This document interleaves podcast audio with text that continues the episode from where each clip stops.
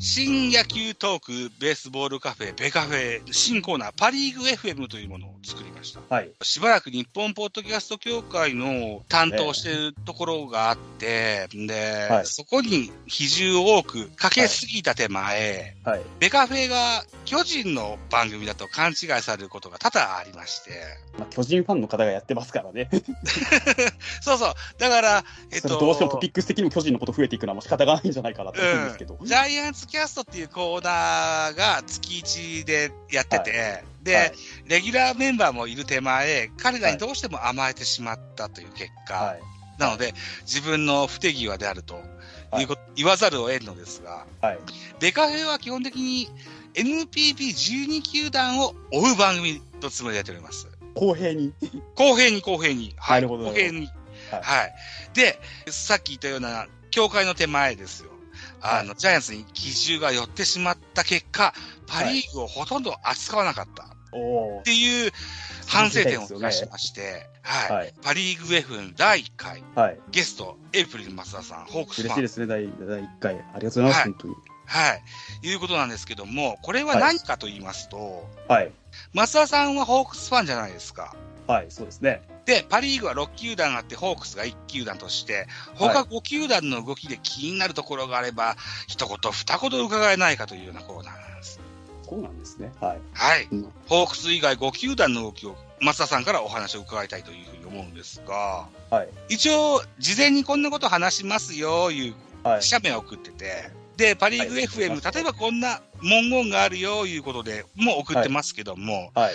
松田さんが気になるようなパリーグ限定の今現在の動きなんていうのは何かありますか？千葉ロッテマリーンズさん、球団テストに、ホークスから阪神に移籍した二宝っていうピッチャーがいるんですけど、が、はいはいはい。はい。パ・リーグあ、千葉ロッテマリーンズに移籍をかけて入団テストを受けるっていうようなうんニュースを、まあ、見て思ったのが、うん結構これが狭き門らしくて、過去に何度か受けられた方もいらっしゃるんです。うん有名なネームバリューがある選手も受けられてて、でそういう方でも容赦なく落とされてるっていうのを、ちょっと割とこう、なんか周りの野球界隈とか、野球界隈というか、野球ファンの方とかも結構おっしゃってて、うん。日本って結構コントロールよりも球速の方に目が行くようなピッチングスタイルを取ってるので、うん。そこら辺がこう、なんていうんですかね、その、あれ、あだになってないといいなというか、結構彼もパワーボールが軸の投手なので、うんロッテの割とこう、技巧派っていう、唐川とかを筆頭とした技巧派の中に、うん。うまく食い込めるようなピッチングできてるかどうかっていうところがネックかなっていうのが、一個あるかなっていう。ロッま点にしてみると、佐々木朗希を中心にですよ。あ、はい。えーっと、例えば、巨人からロッテに移籍しております、沢村もはい。パワー。ピッチャーとしてありましたし、似たタイプは数はあると思うので、はい。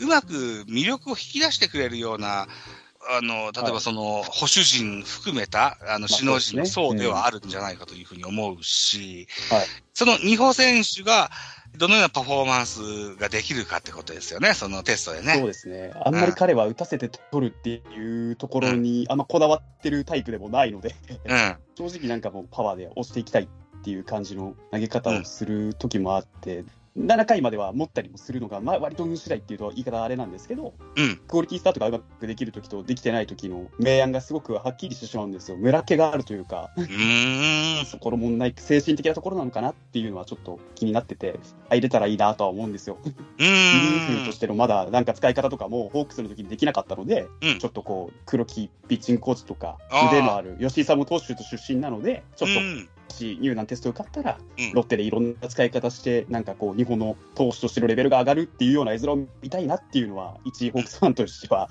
願ってはいるところではございますかね。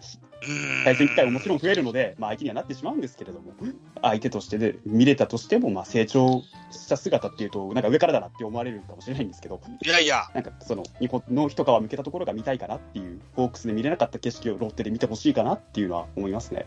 ね、松田君がこうそのように言ってくれるのは本当に嬉しくって、そうなんですか？うん、あの、例えば、ね巨人、僕は巨人ファンなんで、巨人でクビになった選手、あるいは、えー FA で取った選手で、人的保障で他球団に移った選手、これが活躍するとすごく悔しいっていう人がいる、ファンの中にいるんです。まあ、いますよね、確か僕は全く思わないんですよ。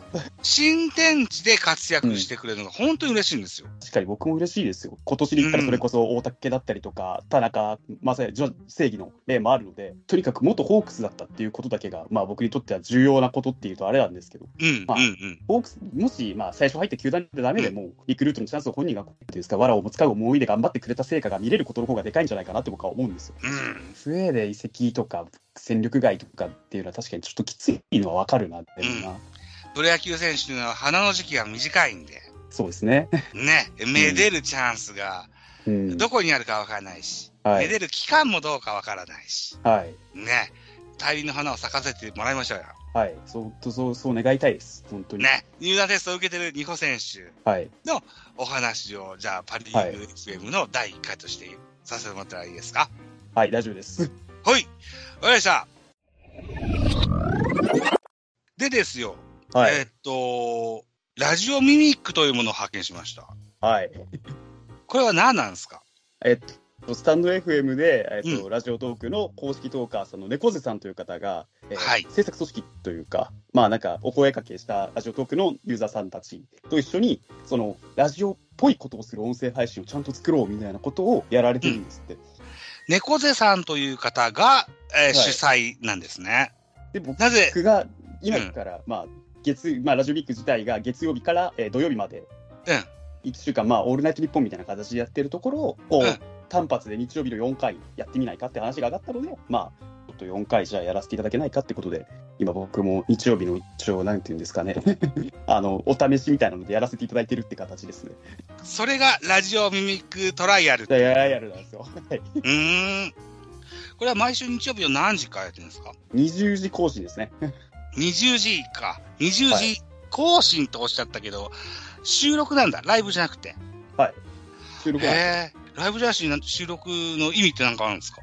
収録の多分は、あの、音声配信を盛り上げたいっていう意味で多分猫背さんもやられてるんで、だから収録でやってるんじゃないかなっていうところなんですよね。それに。時間も30分っていう決ま決めてやってるんですよ、各曜日。